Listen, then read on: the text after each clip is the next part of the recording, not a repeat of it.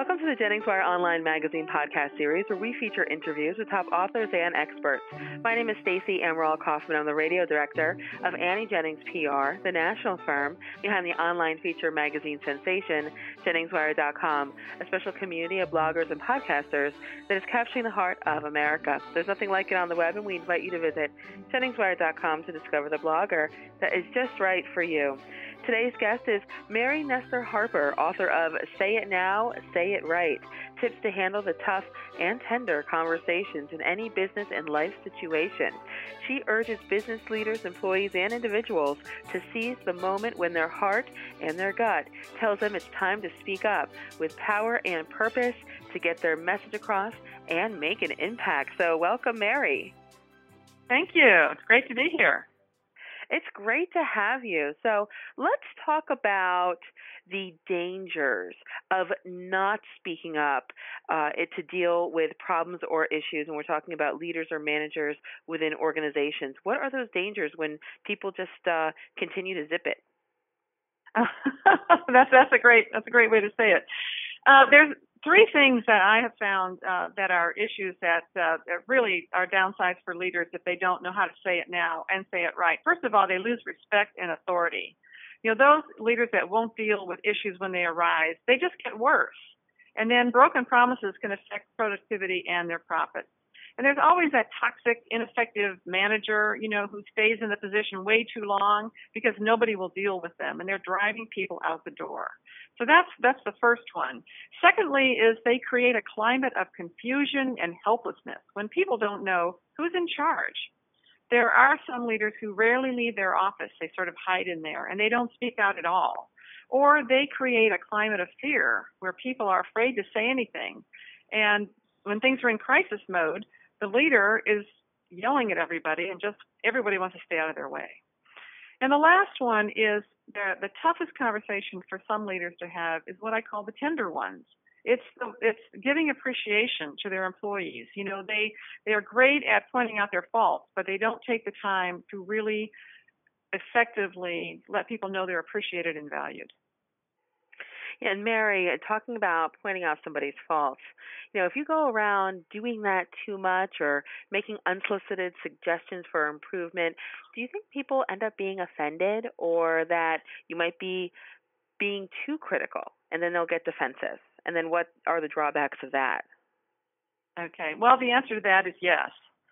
Um, you do. There are some risks in uh, in speaking out. I, I have a an uh, example in the book about using a screwdriver. You know, everybody's got a screwdriver at home, and if you take it out every once in a while to tighten up a, a loose screw here and there, but you don't run around with it every day, you know, in your in your handbag and looking for places that you can tighten up screws at your neighbor's house or someone else, somewhere else. It's something that's used sparingly. So you want to be sure that you have the right motives and you've got the right words to say, and it's the right moment before you, you know, say something. And also, you know, it's saying it now is seizing the moment for the maximum impact. So think about not saying something. What if you have a friend who's going to walk down the aisle and they're intended as a jerk, and you've got the video, you know, and you don't say something, or something that's going on at work that you know is just going to cause more problems, it's going to cost money, increase overtime, et cetera. You may not be the most popular kid on the block by speaking up. But some people may love you, or they hate you, or they just walk away without saying a word. But the key is to be sure that your motives are correct and that you've earned the right to speak, and then go for it. You know, it has risks, but the rewards can be so much greater. It's, it's like when your kids, your, your adult children figure out that, you know, you were really, really smart when you were giving them all those rules and regulations when they were teenagers. Sometimes it takes time. So you just have to be You know, be brave, and, you know, know that your heart's in the right place. And again, know, know that your heart and your gut is telling you that this is the moment that you need to speak out. And Mary, you're ready to go, right? You're ready to, to, to say it now and say it right. What are some tips from your book in handling these tough conversations with, uh, you know, a business partner, a coworker, spouse, or even your kids?